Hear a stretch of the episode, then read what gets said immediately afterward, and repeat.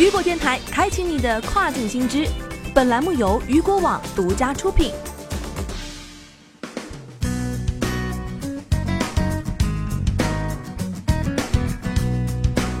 Hello，大家好，欢迎大家收听这一时段的跨境风云，我是佳佳。那么接下来将带您一起了解到的是，外媒是什么推动了亚马逊上中国卖家的增长？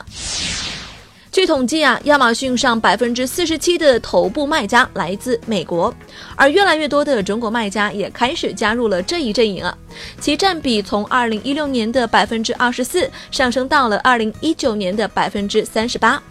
那么，越来越多的中国品牌、零售商和制造商开始在亚马逊上销售，尤其是在亚马逊美国站和欧洲站。对此啊，外媒对亚马逊上中国卖家的增长原因进行了分析，理由如下：越来越多的中国卖家开始通过亚马逊平台接触全球各地的消费者。据统计，美国有百分之六十六的消费者在亚马逊上搜索新产品。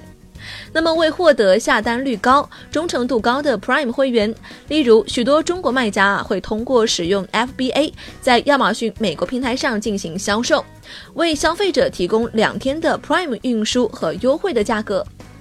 许多中国卖家都有出口的经验了。多年来，中国制造商一直向分销商和零售商销售产品，而分销商和零售商反过来又在亚马逊上销售产品。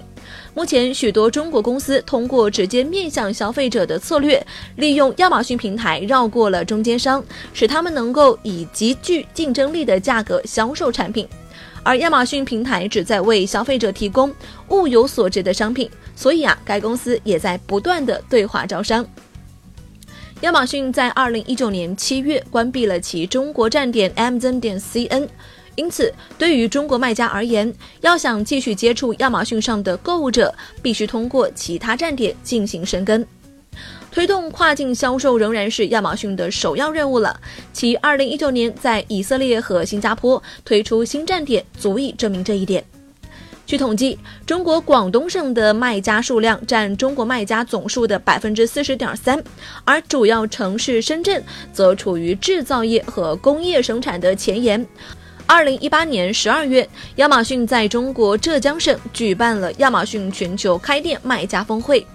在该峰会上，为中国品牌、零售商和第三方卖家提供创新工具和专业的知识，以助力卖家开展跨境业务、推出新产品、打造品牌和凝聚口碑等等。尽管中美贸易战还没有结束，但海外消费者对购买中国产品的需求并没有消失。鉴于这种稳定的需求，中国卖家在亚马逊平台上继续大放异彩是有道理的。A Market 估计，今年中国有近四分之一的数字买家将在跨境网站上购买。这些信息再加上中国卖家的低制造成本，只会加强这种观念。这些利益相关者将继续在本国和海外加强业务。好的，以上就是这个时段跨境风云的全部内容了。感谢您的收听，我是佳佳，我们下个时段再见，拜拜。